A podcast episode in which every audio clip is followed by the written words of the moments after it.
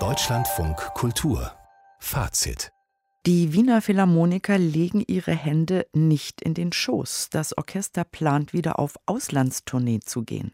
Genau deshalb sind 95 potenziell reisende Musiker gerade geimpft worden. Die Stadt Wien argumentiert, ohne fest verabredete Konzerte drohten Konventionalstrafen. Die Philharmoniker sagen, Quarantäne im Ausland hätte alles durcheinander gebracht. Martin Pesel ist Kulturjournalist in Wien. Wie haben die Wiener Philharmoniker sich verteidigt und was ist über ihre Reisepläne bekannt? Hm, zunächst haben sie sich gar nicht verteidigt, sondern zunächst hat die Pressesprecherin auf Anfrage alles geleugnet. Die meinte, es gebe natürlich einige Mitglieder, die geimpft worden seien in ihrer Funktion als Lehrpersonal, aber mit dem Orchester habe das gar nichts zu tun. Die Stadt Wien hat es dann auf Anfrage zugegeben und äh, gemeint, keine Wahl gehabt zu haben.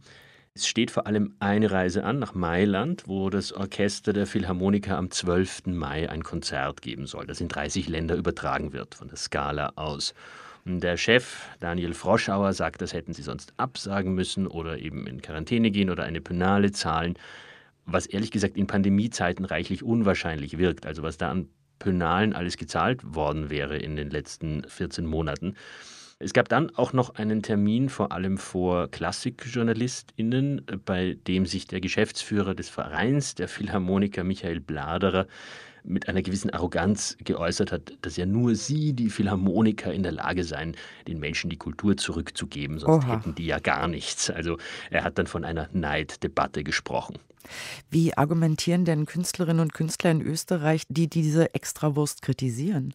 Es gab dann eine Aussendung der Interessengemeinschaft Freie Theaterarbeit, in der diese Bevorzugung als Schlag ins Gesicht aller anderen Künstlerinnen und Kulturschaffenden bezeichnet wurde.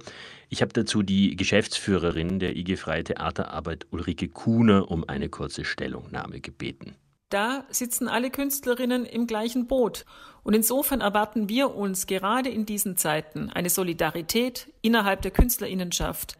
Und vor allem die freischaffenden Künstlerinnen haben an den Tagen, an denen sie nicht arbeiten, keine Einnahmemöglichkeiten. Und natürlich erwarten wir uns auch von der Politik, dass sie alle Künstlerinnen gleich behandelt und niemand bevorzugt. Ja, in dieser Aussendung wurde auch die Gefährdung von zum Beispiel SchauspielerInnen beim Proben ins Treffen geführt und ganz nebenbei die Tatsache, dass den freien Theaterschaffenden ja gerade die Aufträge wegbrechen, weil ja kaum Programm für die Zukunft geplant wird und dass die als Freie eine deutlich weniger luxuriöse Situation vorfinden als die MusikerInnen der wahrscheinlich prominentesten Kulturinstitution des Landes. Wenn Ulrike Kuhner jetzt von Solidarität spricht, meint sie dann, dass Kunst und Kultur schnell durchgeimpft werden sollten, also schneller als der Rest der Gesellschaft, oder dass man dann doch irgendwie gemeinsam solidarisch geduldig wartet? Nein, nein, also sie möchte, sie hat die Gelegenheit jetzt genutzt, um anzuregen, dass man doch jetzt mit dem Impfen der Kulturschaffenden beginnt. Bei einem sind sich Herr Bladerer und Frau Kuhner zumindest einig, nämlich diesem Schlagwort Neiddebatte, die niemand will. Das ist etwas sehr Österreichisches. Wenn ich etwas nicht haben kann, kann ich damit leben, solange mein Nachbar es nicht auch hat. Es gibt nur keiner zu. Also diejenigen, die ernsthaft Kritik üben, prangern vor allem die Arroganz und Intransparenz dieser Aktion an. Niemand schätzt die Bedeutung der Philharmoniker gering, niemand missgönnt ihnen ernsthaft diese Impfung. Denn es stimmt natürlich, dass die sich einer gewissen Gefährdung unterziehen, wenn sie zusammentreffen, um zum Beispiel das Neujahrskonzert zu streamen. Das Publikum sitzt sicher zu Hause, aber die können keinen Abstand einhalten, können natürlich auch keine Masken tragen, weil sie sonst ihre Instrumente nicht spielen können. Aber das gilt natürlich auch für viele andere im Theater- und Musikbereich, die vor allem während dieses zweiten Lockdowns, der ja zu keiner Zeit absolute Kontaktverbote wie im März vor einem Jahr beinhaltet hat, viele Produktionen vorbereitet, geprobt haben, oft auch live gespielt und gestreamt haben und sich dabei Gefahren ausgesetzt haben. Wird denn die Politik jetzt versuchen, was glauben Sie, bei diesem Einzelfall zu bleiben? Oder ist das schon ein Dammbruch, der noch viel mehr Neid, wie Sie gerade schon sagten, nach sich ziehen wird? Also das auf jeden Fall Neid ist garantiert, mehr Neid in Österreich immer.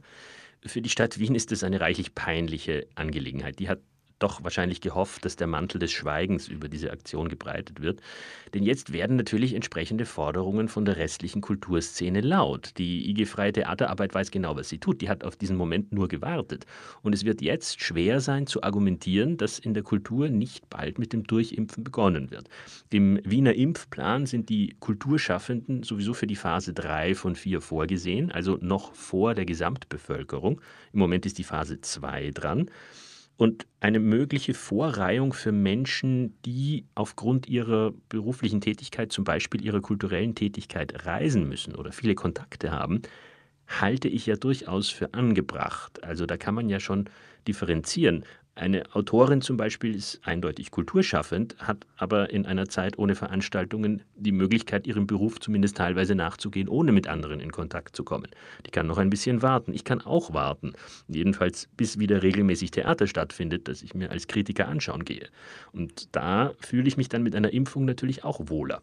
Also dieses Thema könnte man natürlich in einer öffentlichen Diskussion anstoßen, aber sich dagegen still und heimlich solche Privilegien zu verschaffen, während etwa die Wiener Symphoniker Gastspielreisen gezwungenermaßen einfach absagen, das ist nicht die feine englische Art. Die Wiener Philharmoniker haben, worauf auch Millionen Österreicher warten. Vielen Dank an Martin Pesel in Wien und hier geht's weiter mit Miriam Rossius.